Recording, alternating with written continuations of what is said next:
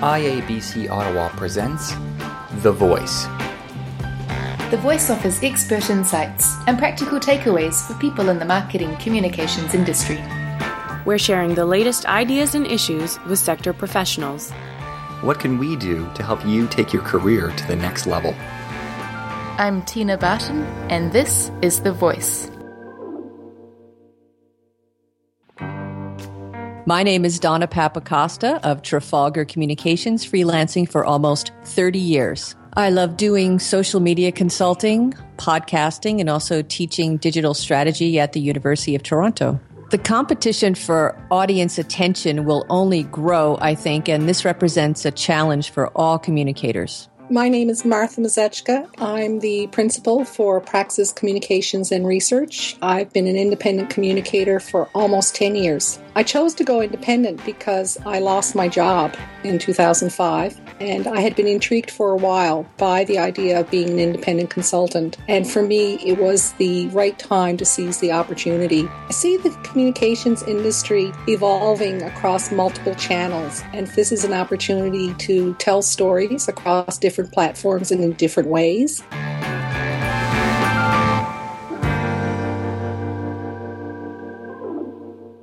Hello to all the listeners, and welcome to the show. I'm your host, Tina Barton. Now, in the previous episode in this Indie Communicators series, we discussed finding yourself, your unique value proposition, and finding your clients. Today, we build upon that by looking further into how to pitch prospects and formalize agreements. I'm joined by two very experienced independent communicators, or indies as I like to call them Donna Papacosta, owner of Trafalgar Communications, based in Toronto, and Donna has her own podcast you might be interested to know, and Martha Muzychka, principal at Praxis Communications and Research, joining us from her home base in Newfoundland. Welcome to the show, ladies. Hi, Tina. Thanks for inviting me. Hi, Tina. Thank you. Well, thank you both for joining us. Let's begin by hearing briefly from each of you how long you've been independent, what you love about it, and even what you dislike about it.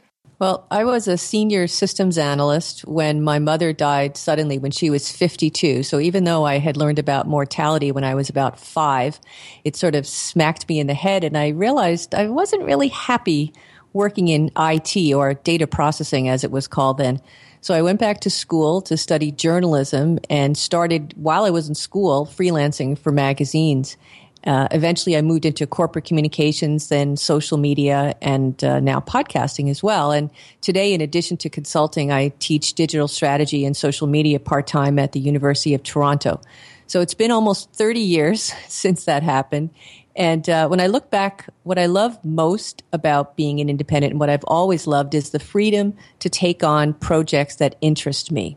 When I worked in a corporate environment, I didn't have that much choice over what I worked on. Uh, the other thing is the variety and the constant learning. So every day is different, which I really, really like. Maybe that's because I'm a Gemini. I don't know, but it's like opening this little gift every morning.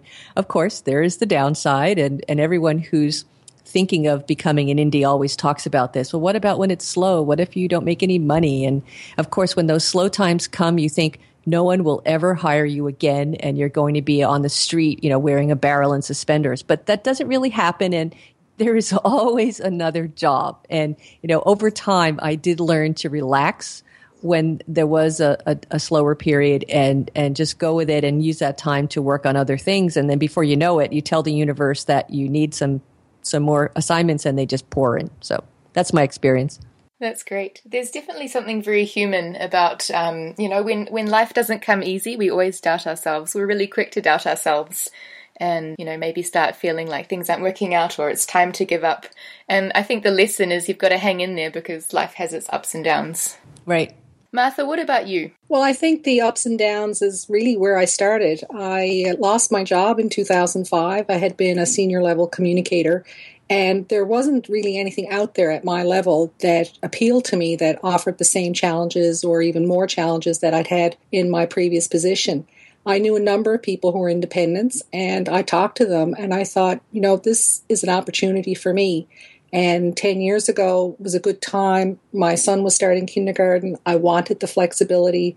I wanted the freedom of choice to choose different projects that appeal to me or could offer me some scope for personal and professional development. I have loved every moment of it. I find that the variety and the unique challenges each of my clients offers to me gives me that get up and go in the morning. What new thing am I going to learn today? What new approach can I apply and help solve the problem that the client has posed? What I'm not keen on, and Donna alluded to it, is yes, there are slow periods, but more than that, I don't like the paperwork. I really find paperwork challenging.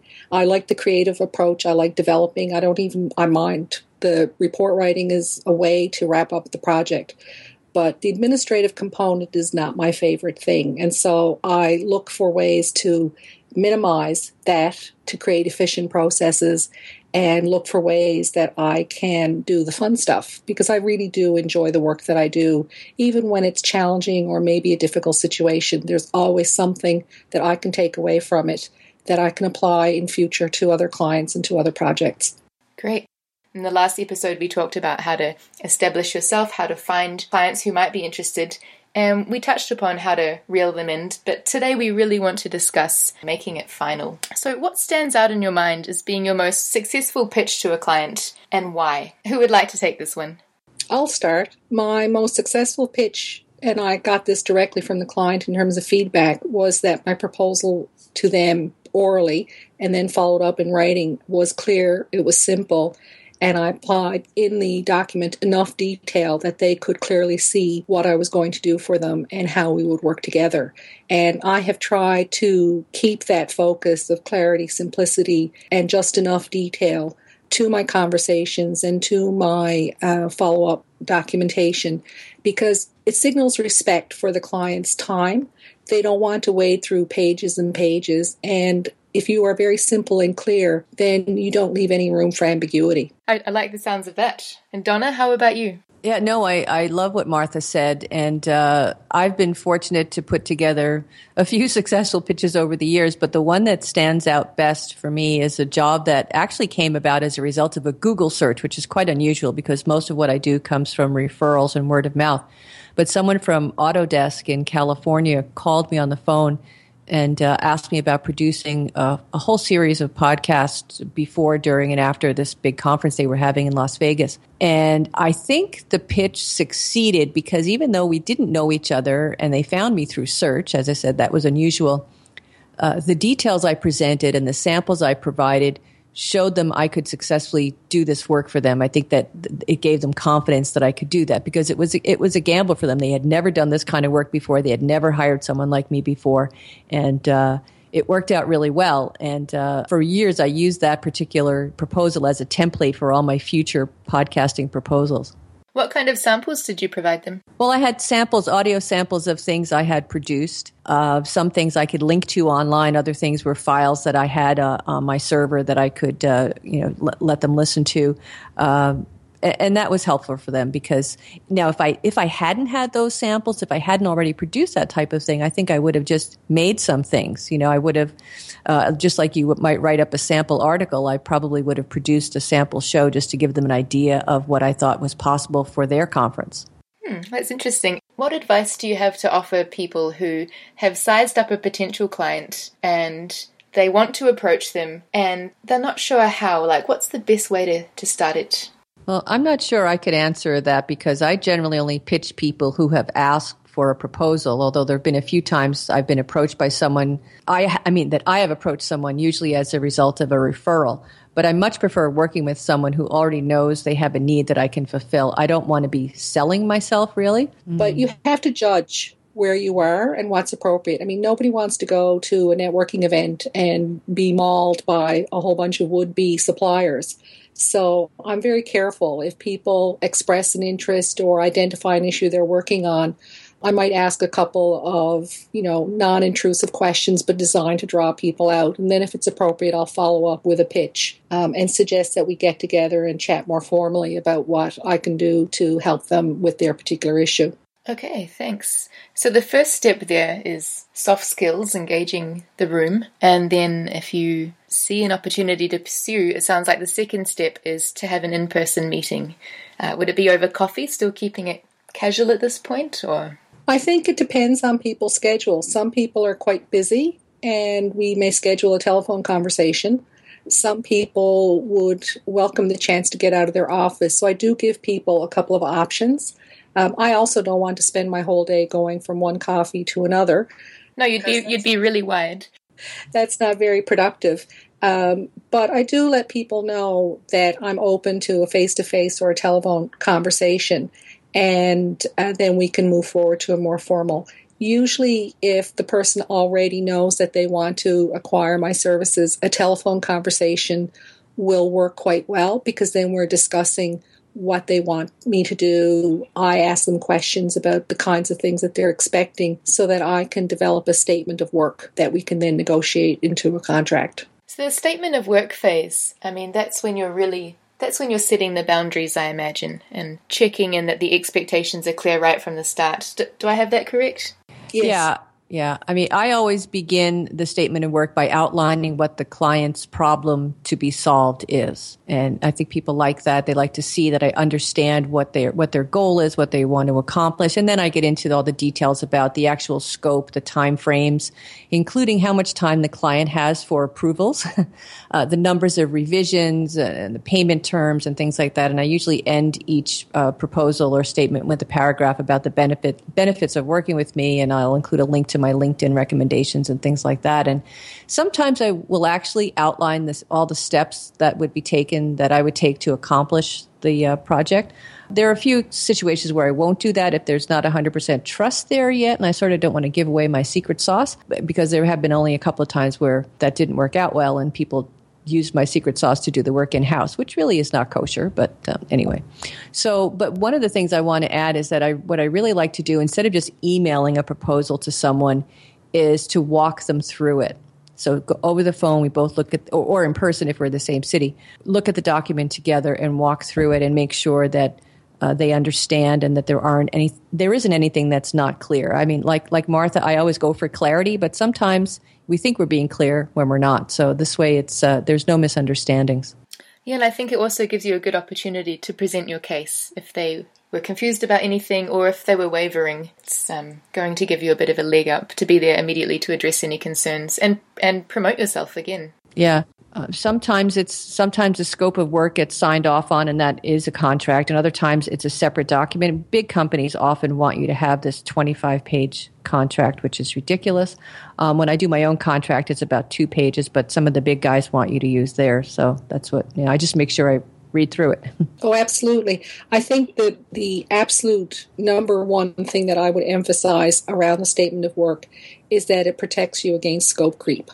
And so that you can go back. And I always include a line that said, should the client decide to add to the statement of work, a new work plan or a new quote for that particular work will be provided um, and approval needs to be come to in order for payment and for the work to proceed. Otherwise, it becomes very easy to say, yeah, I'll do that anyway, particularly if you have a really nice client. But over time, if you did a comparison of what you started out with and what you ended up with without that protection, you end up losing money because you put in more time than what you had uh, estimated in the first place.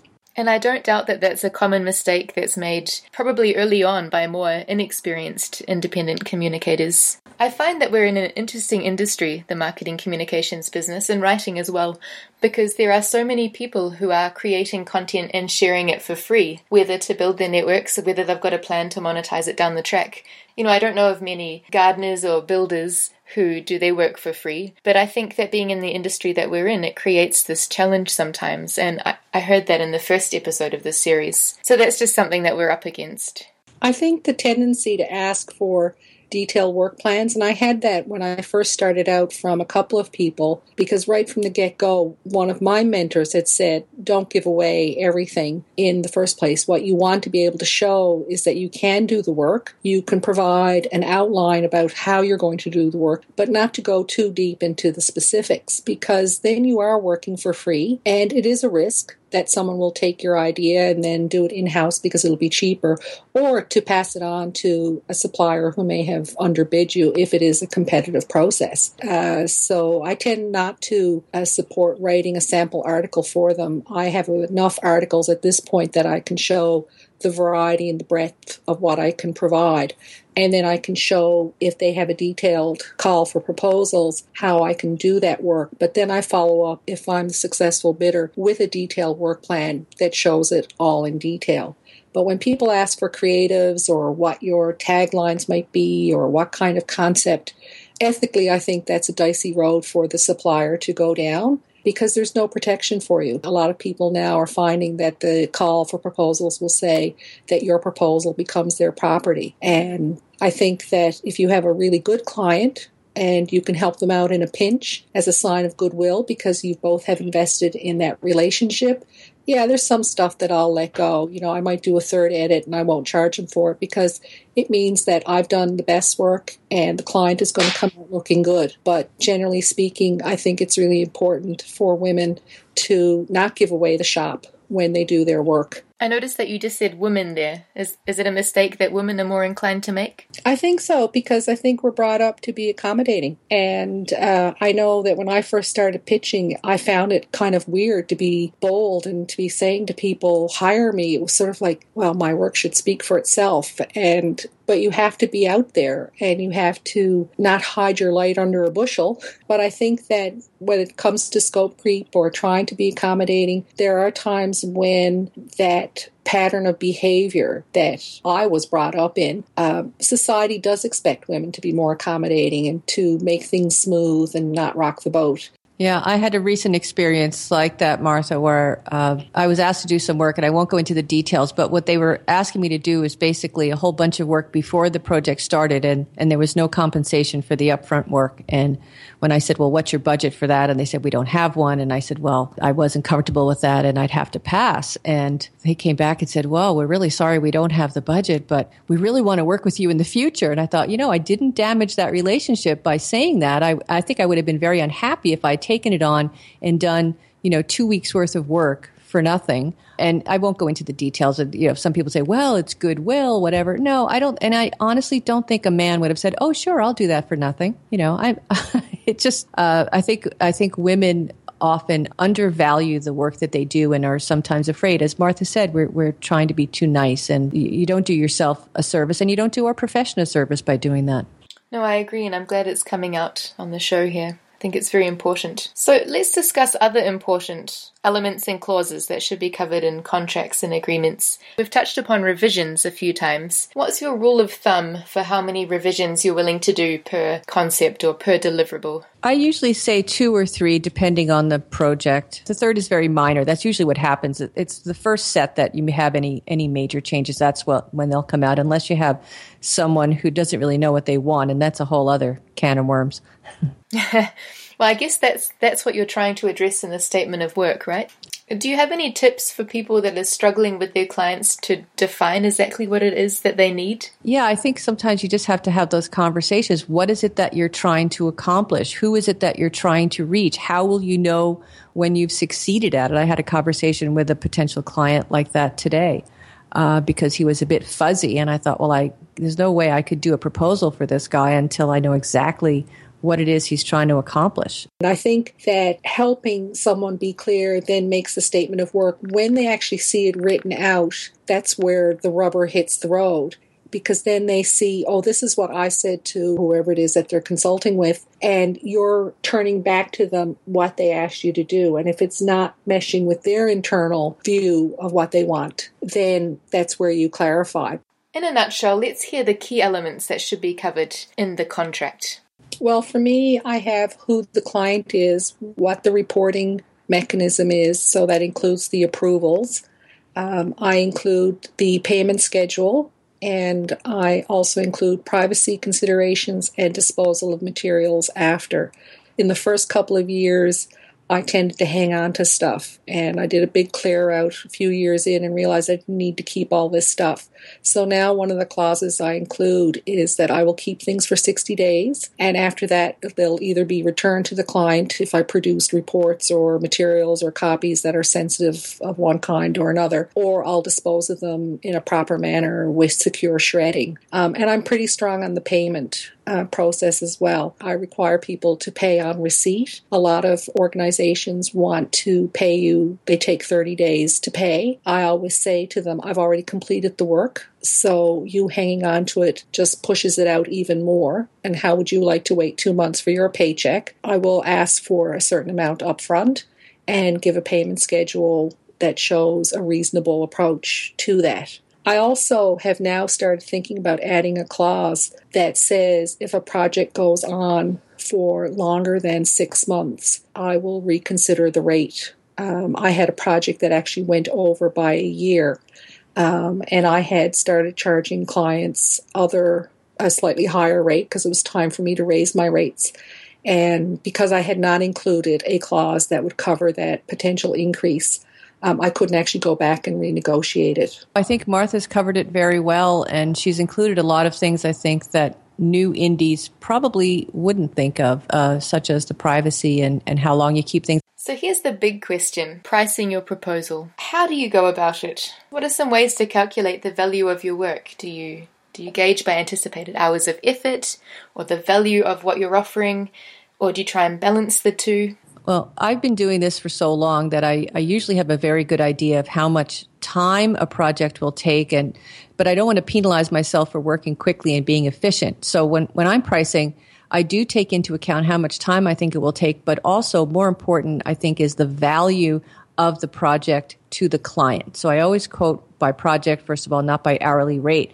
You know, especially if you've had discussions with the client, if it's a, a marketing communications project, you might even know uh, how much each new client is worth to them. So if you help them to get so many leads, you get an idea of what that what that's worth. So uh, I think it's important because they have a need. You're helping to fill that need, and if you're doing good work for them, they're they're willing to pay for it. That's why they're hiring you. They want a professional to do it. Yeah, and I think that's something else that new indie communicators might not think about either, but trying to anticipate the flow on value of the service that they're providing. I mean, that can be huge. That can also be really hard to calculate from the outset. Yeah, I think a lot of it is is sort of a gut instinct, and uh, I mean, certainly the amount of time does come into consideration. But I mean, just think of someone, suppose, I mean, we're using the advertising example saying we're not advertisers, but imagine someone coming up with a great tagline for a new car. They go, well, it's only four words. I get paid $2 a word. I mean, that's absurd uh, you know, like uh, that old expression of, well, how long did this, how long did that take you to do that? And you say 30 years, right? It didn't just take me 10 hours. It's the experience that I have or the experience that Martha has that allows her to do what she does so well. So, uh, you know, you have to take that into account. So, what is your advice for people who are starting out? Um, and it's not to say that they don't have years of experience as communicators, they should definitely be drawing upon that but maybe their gut instinct isn't as well honed as, as your gut is. Uh, do you have some, some tips to offer people when it comes to gauging their value? I know within IABC, some of our independent groups, like our professional independent communicators group here at IABC Toronto, uh, we sometimes every few years do a survey of our members and we ask people what they charge. So uh, within Toronto, there's also other associations of writers that publish suggested rates. So at least gives you an idea. But don't be afraid to ask someone. We, you know, within our indies group especially, we have uh, people who are starting off who'll who'll ask, you know, confidentially, how much would you charge for this? What's the ballpark for that? So don't be afraid to ask other people because it is hard in the beginning for sure. It is, and I think that point about value that Donna raises is something that I don't see people appreciate when they're looking for a consultant. I heard uh, from a couple of people who are also working independently, and we were having an idle chat. And it's interesting because sometimes the client, the prospective client, treats people as if they all have the same level of experience.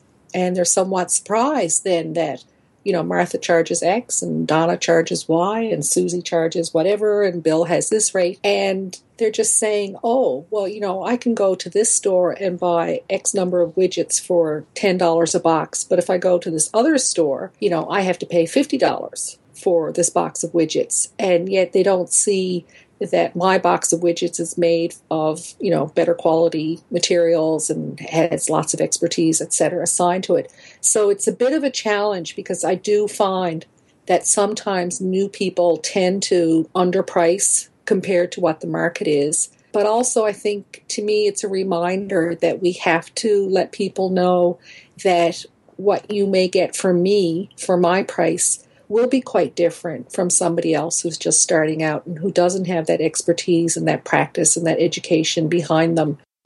Are there any common mistakes or must do's that we haven't discussed so far this episode? I think, you know, sometimes you go into a project and it seems very straightforward and you start asking questions and then stuff starts to emerge. And so I've come to ask people, are you anticipating any changes? When was the last time that you had significant staff turnover? And people sometimes say, oh, why do you want to know that? And I said, well, I'm just sort of interested in seeing along the way that we're doing this work are there other things happening in your organization that may change or have an effect on this particular project? So you do your research inside and out. And I think that clients appreciate then that you're trying to ensure that the project that you do for them will have the best possible outcome. So we've covered quite a bit on the show today, and to close to close it, I wanted to hear from both of you your single biggest piece of advice you can offer fellow indies surrounding the whole formalization of these contracts. Um, I would say don't be afraid of stating your terms. Uh, for example, we've both talked about, uh, or Martha has, I think, mentioned asking for a percentage of the project fee up front. Uh, you don't apologize for doing that. You just say something like, 30% of the project fee is due upon project contract signing or whatever. And, and people sometimes new new independents are afraid to ask for this and I, I always say to them that no one will question this. I mean in the worst case if someone balks at paying any money up front, it may be the type of client that you don't want to work with. Uh, maybe they're not they don't plan to pay you at all you know there's a few bad apples out there so uh, as i said it, it's not begging it's not apologizing it's just saying that's the way it is and uh, I've never had a problem with uh, with anyone balking at that. Anyone who is legitimate, anyway. And don't be afraid to walk away. You know, listen to your gut. I agree totally with Donna on that. And my best piece of advice I always give people is get a really good accountant because they do know all the ins and outs of what Canada Revenue Agency allows or not allows for small business or independent practitioners. And having a good accountant who can explain how for you to manage your cash flow or what kinds of deductions that you can make, um, how to register for HST, and all that sort of stuff. It's really useful information. And is this what you were referencing earlier when you said you've been finding ways to minimize your paperwork? Absolutely. I still do a large chunk of my own tax prep and then pass it over to accountant. But I meet with her once a year to discuss any changes and uh, any new rules that I need to think about. Um, I've also started using more templates in terms of I have a contract template, I have a quotation template. Um, I have pre formatted my invoices so that I have all the necessary information I just need to plug in. Yeah, I agree. Systems and templates, very important. I, I save so many proposals. I mean, even ones going back years because there's information there that I can I can crib from and and uh, and use for for new work. So yeah, for sure. And and, and same with uh, contracts and invoices and all that. Well, that wraps up this episode and this Indie Communicator series, at least for now. Thanks both of you for being great guests and for sharing with us so openly. Well, thank you for having us.